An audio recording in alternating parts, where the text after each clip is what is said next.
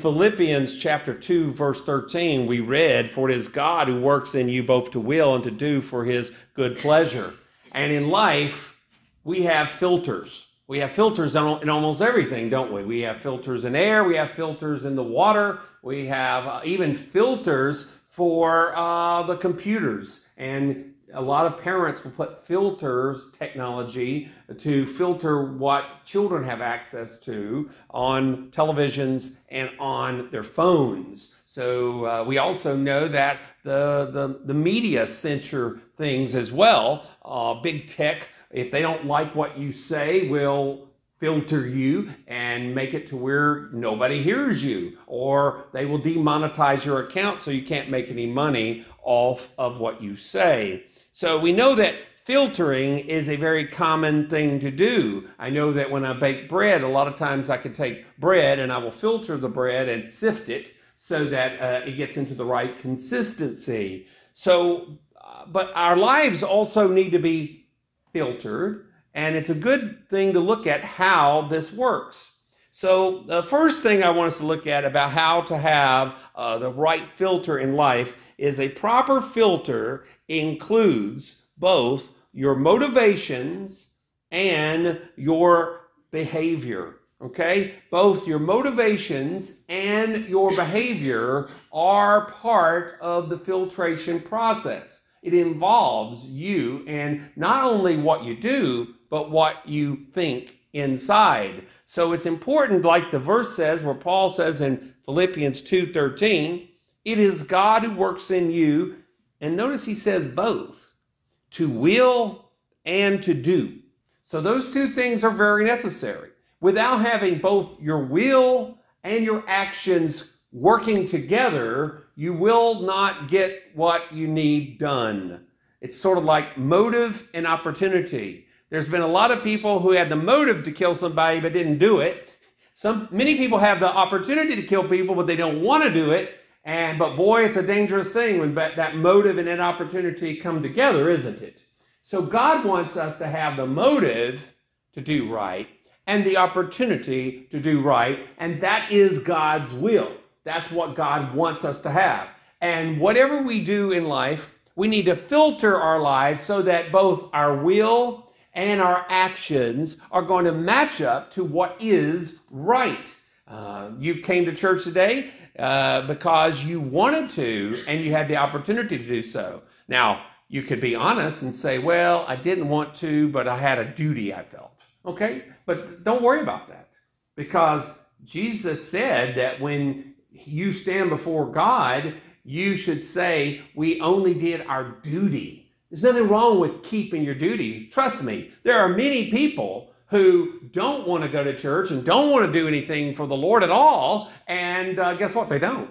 but there are many people who don't want to necessarily do it, but they make themselves do it because they do want to please God. They do want to, even if they don't personally want to do it all the time. By keeping your duty, you are overcoming your bad will and you actually wanted. So, I, unless somebody forced you to be here today and physically took you against your will, you came here freely today. That is a good thing. And you you were given the opportunity to arrive here, and the Lord provided us a time for us to hear this message together. So, a proper filter is going to include both your motives and your actions, your behavior, your practice, in life. And that's why in Philippians, Paul says he wants to work in us so that we want to do right and we do the right thing for his good pleasure. And that's our goal. Our goal today is to make sure we are doing his will and we are doing it in a way that both our will and his will are lined up and our actions and his actions are lined up so important that we understand that that grace is the desire and the ability to do God's word.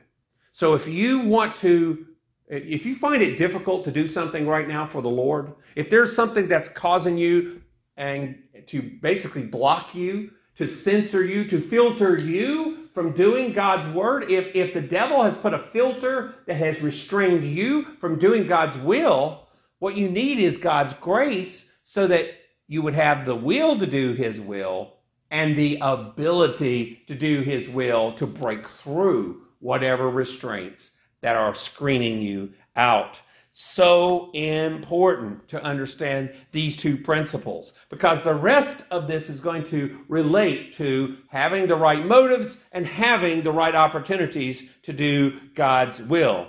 Obviously, people in the Bible had a desire to, obey God, they loved God, and they did what God said. And we can do the same thing. A second principle to have a proper filter is that a proper filter for our lives is scripturally or biblically based. Absolutely essential to understand this. If we do not have the understanding of what the Bible's role is in filtering our lives, then we're never going to filter our lives.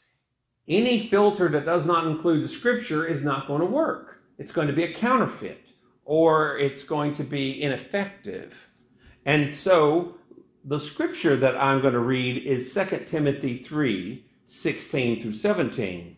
And in, in that famous scripture, the Bible tells us about itself, about what it is the scripture, the written words that are the Bible. And Paul said this all scripture, notice he didn't say some of it, he didn't say the New Testament only, he didn't say the laws of Moses only. He didn't say the Ten Commandments only. He said all Scripture. All Scripture is given by inspiration of God. A word or a phrase that means God breathed, that God breathed His word. All scriptures given by God's breath and is profitable. This is why I'm against the idea of nonprofit organizations. I think every organization should be a profit organization. Profit in a lot of ways especially churches, because they should be profiting somebody. People should be profiting from our organization. You should be profiting. Every one of us should be profiting by what God is doing. Any organization that doesn't profit anybody, what use is it? We're profiting in the good things that we do or are being done for us. These are important. I'm not talking about greed either. I'm talking about gaining good, honest gain. But that's a side issue. The fact is, the scripture is profitable. It is going to help you to gain. But what does it help you to gain? Well, there's a list here of things that it gives us. The scripture is profitable for doctrine, for reproof, for correction, and for instruction in righteousness. So that's a list of four, and preachers love these lists. I mean, they love it. They, oh, point number one, point number two, point number three, point number four. Whole another sermon just packed right in here. But in fact, that's what the Bible is good for doctrine. It means teachings. If you want to know the right teachings, read the Bible. Read the Bible. Read it for yourself. Read it and understand it because the Bible teaches a lot of things. And by learning these principles from the Bible, you can gain tremendously. So it's very important to teach the Bible and its doctrine, its teachings. Because once you read the scriptures and you synthesize it in your life, you hear it and you meditate upon it and you understand it. The more you read it, the more you can understand it. It's profitable to give you doctrine. You'll know, oh, that makes sense, and that uh, that is perfectly what I need to be doing.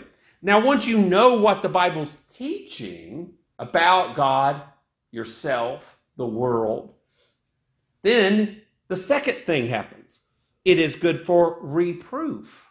Now, reproof is literally you get measured up by the Bible. So when you start reading the Bible, you start sensing that you're not examining it, it's examining you. You begin to realize that your life doesn't measure up to the Bible, it doesn't really measure.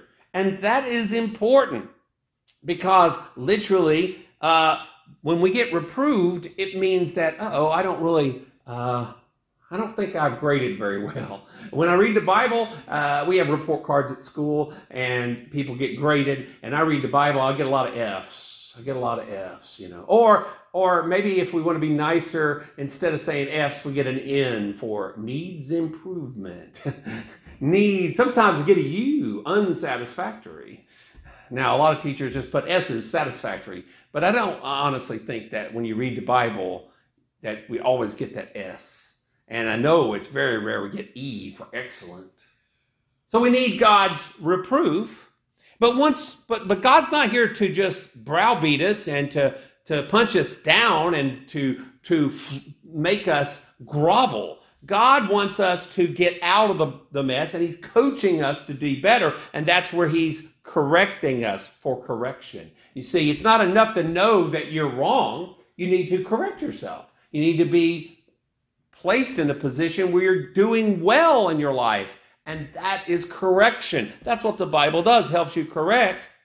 And it's at this point you get the fourth benefit, which is instruction in righteousness. Now, most people want to skip all those previous three steps to get to the fourth.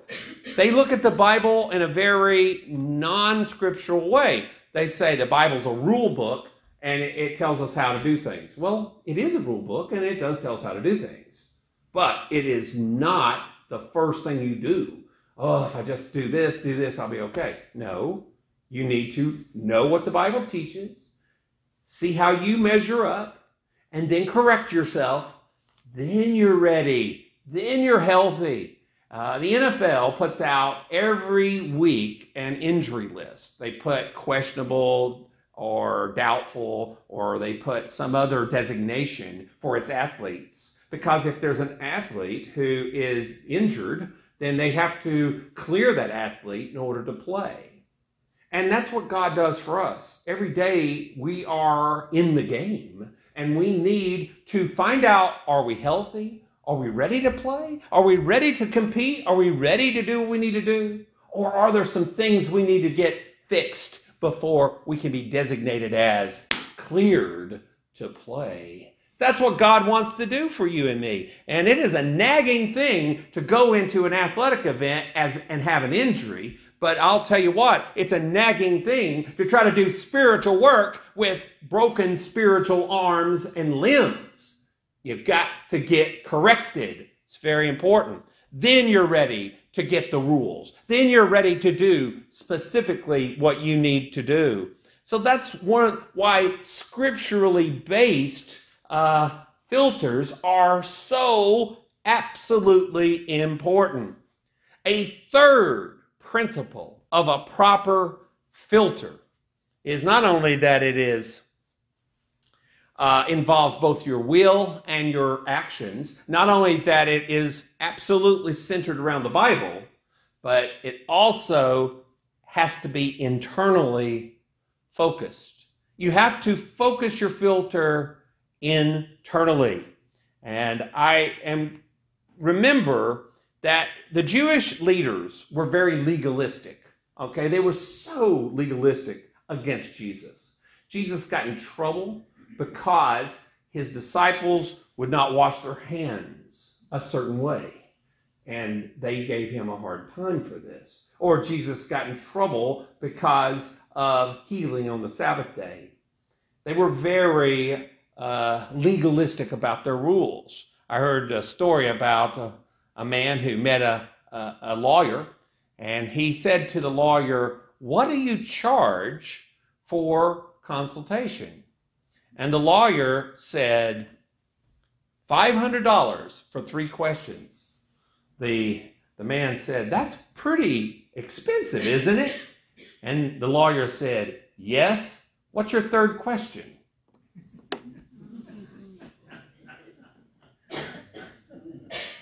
Sometimes I think that that's the way they treated Jesus. I think that uh, if you if you look at what Jesus said in Matthew chapter 15, and I'll turn there briefly. Here's what Jesus said. He said, not what in verse 11 of Matthew 15, he also said it in Mark 7. He says, Not what goes into the mouth defiles a man, but what comes out of the mouth, this defiles a man. Then his disciples came and said to him, Do you know that the Pharisees were offended when they heard this saying? But he answered and said, Every plant which my heavenly Father has not planted will be uprooted. Let them alone. They are blind leaders of the blind, and if the blind leads the blind, both will fall into a ditch. Then Peter answered and said to him, Explain this parable to us. Now, he had just said, What goes into the mouth, defi- uh, it's not what goes into the mouth that defiles or pollutes a man, but what comes out of the mouth. This defiles a man. So Jesus explains it in verses 16 and following. Are you also still without understanding? Do you not yet understand that whatever enters the mouth goes into the stomach and is eliminated? But those things which proceed out of the mouth come from the heart, and they defile a man. For out of the heart proceed evil thoughts, murders, adulteries, fornications, thefts, false witnesses or witness, blasphemies. These are the things which defile a man, but to eat with unwashed hands does not defile a man. It's very important to filter your life by understanding that you must focus internally, not externally.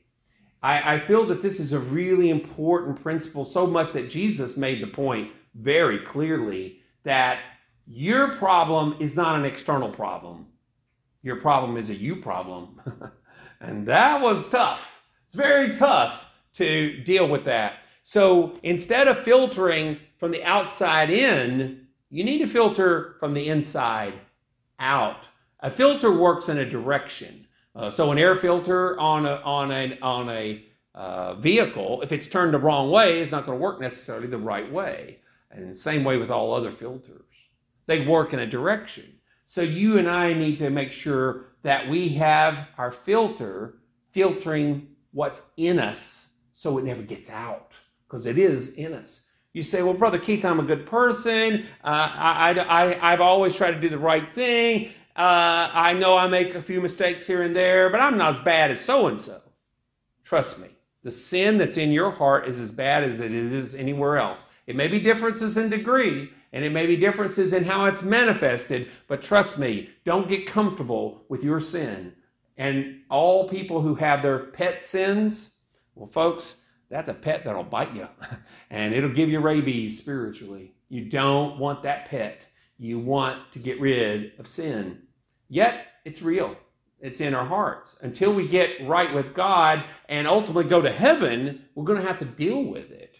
And dealing with it is important. So, what do you do? How do you get help to filter yourself? How do you do it?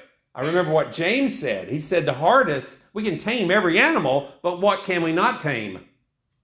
Our tongue. We can't tame that, we can't tame the tongue. So trust me, folks, we all have a lot to do. So how do we get help? It's kind of like if you go to a doctor and you got a problem, what are they, and, and you, like you've got pains, what is the most likely scenario, other than them touching you and feeling you? What are you most likely to have done? They're going to probably do something that involves an x ray, right? They're going to probably x ray or MRI, some sort of image. They're going to try to look internally at you. They, they're going to do that before they start cutting you open. Because, I mean, I hope so. If you ever are supposed to have an operation and they've not looked inside you through these machines, go to another doctor. Get another opinion. So, the spiritual problem have they made a machine yet that can x ray your spiritual problems? No, they've not quite got those at any hospital, I don't think. But God does. And that's why it's important to know what God uses to highlight and expose the internal workings so that God can get in there and help you out. And, and the verse that I want you to either scribble down or at least listen to is in Hebrews chapter 4, verse 12. For the word of God is living and powerful. Yeah, a lot of people, their Bibles are, are collecting dust somewhere on a shelf. But that's not what the Bible is. It's not something that's dead, it is not collecting dust. The Word of God is living and powerful. That's a clue to this instrument that God uses, the Word of God. and sharper than any two edged sword. So the scalpels that a surgeon uses, they're sharper than a sword. Well, guess what? God's word sharper than a scalpel, any two edged scalpel. Piercing even. What can the sword of the Spirit do? It can pierce even to the division of the soul and spirit. I have never seen a biology lab ever show me that division uh, on any anatomy class. There's no anatomy class that is on earth today that can show you that picture, but God's Word can. It can pierce the differences between your soul and your spirit. And of the joints and marrow, that's pretty amazing because joints and marrow, the joints are in your bones, but your marrow's inside the bones, and that's where blood is really manufactured, and that's where life is. And that is a mystery. How in the world life is connected to the bones, the joints, the marrow, that's a mystery. But God's Word knows the secret. And it is a, is a discerner of the thoughts and intents of the heart.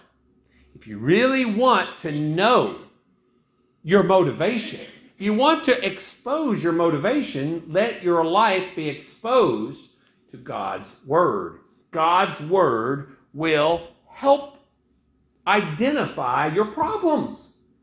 And that's very important. And, and, and notice what he says in verse 13 of Hebrews 4. And there is no creature hidden from his sight, but all things are naked and open to the eyes of him to whom we must give account. When we expose ourselves to the Word of God, God uses that as his light to shine upon our lives to see all of our problems, show us the problem, and when he consults with us, he says, Here's what I'm going to do about it. He's going to help us. He's going to help you. He's helped too many people for us to not believe him. He is the best doctor ever, and he wants to help you, and he wants to help me. You say, Well, Brother Keith, I, I find it very difficult. Uh, it's hard to, to, to stop this, or it's hard for me to live a Christian life. No kidding. What was your clue? I mean, literally, it is, it's not only hard, it's impossible. Only one man's ever done it fully, and that was Jesus himself. But I tell you, where there is a will, you ever heard that? There is a way. And God's will has to be working in you so that you will find the way to do what you need to do. There is a way. Have you ever, do you remember the name Philippe Petit? Philippe Petit. I'm sure today when you woke up, I bet your brother Keith's going to bring a sermon about old Philip Petit again. I assure you, I've never mentioned his name before. So, Philippe Petit. He was very famous in August of 1974 for something he did. You see, Philippe Petit, he was a man who was talented at balancing himself on tightropes. And uh, he saw where they were building the Twin Towers in New York. And he said, hmm, that would be something. If I could stretch a cable across those two towers, I would walk across that and I would be, I will accomplish something great. He planned for six years to try to do this while they were finishing construction on the World Trade Center. To practice doing this, he actually found a way to secretly get into Notre Dame Cathedral and in Paris, France, and he stretched a cable from one tower to the next and literally crossed between the two towers there on Notre Dame Cathedral. Uh, and uh, they, while they were ordaining priests inside, kind of an interesting stunt. Well, it was not easy though trying to do this stunt in New York City. For one thing, he couldn't tell anybody. He only had like a small little crew of buddies, but they worked together. It took them six years to plan this thing out. They had to do extensive visits. They had to pretend to be, for instance, they pretend to be white collar workers or contractors or journalists. And, and they would, they actually had a, a name tag that was an ID tag very similar uh, that he was able to get from one of the other workers and copied it so he could get in and out of the construction site. He did this over a period of years.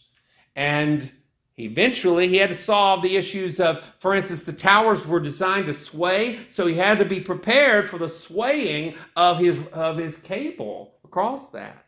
But he also had to figure out how to get all of his equipment up at the very top of this World Trade Center because it was not easy. The cable alone was 400 pounds. Have you ever tried to carry a 400 pound cable 1,300 feet into the sky and not and, and do it secretly so they don't know you're doing this? Quite a quite an achievement. Well, they got a good break on August 6th of 1974. They found a way in, and there was an abandoned freight elevator that allowed them to get all the way to the 104th floor. So they got their main equipment there on one side. They had to have people in both buildings. But how are they going to string this cable across the two towers? Well, you don't just throw it across. 400 pound cable? and it's it's at least a, a hundred foot span. I mean, that's a long ways. So they figured a way by practicing on the ground, they would shoot an arrow connected to a fishing line. And they shot that fishing line across to the other tower. Somebody on the other side grabbed it, and then instead of pulling that big cable, they pulled a small rope across the tower. Then they tied a larger rope across the tower, and they had a pulley system on the other side. Then they attached, finally, they had a big enough rope they could attach the cable, the big, heavy 400 pound cable. And when they first pulled it out, it went down and sagged too quickly. It took them hours to get it pulled back up. But finally, in the middle of the night, they were able to pull that cable and secure it at both ends. They were ready. He had brought a pole that was a long pole for balancing. And on the early morning of August 7th, 1974, people in New York looked up and there was Philippe Petit walking back and forth, 1,312 feet in the sky. Everybody was just hollering and clapping, and he would bend down on the rope and wave at people. And the, the, the, the, the police said, Please come back, come back. And after 45 minutes, he reasoned to himself, I think I've trespassed enough, and he gave himself over to the police. The end of the story was that they ended up forgiving his crime and uh, made him, though, as a punishment, had to do a free show in a park there for children of his high wire acts in the uh, park. He was given a lifelong pass to go to the World Trade Center. Now, I say all this not because I want you to be doing any stunts like this, but just like him, he had to overcome obstacles, and you do too, and I do.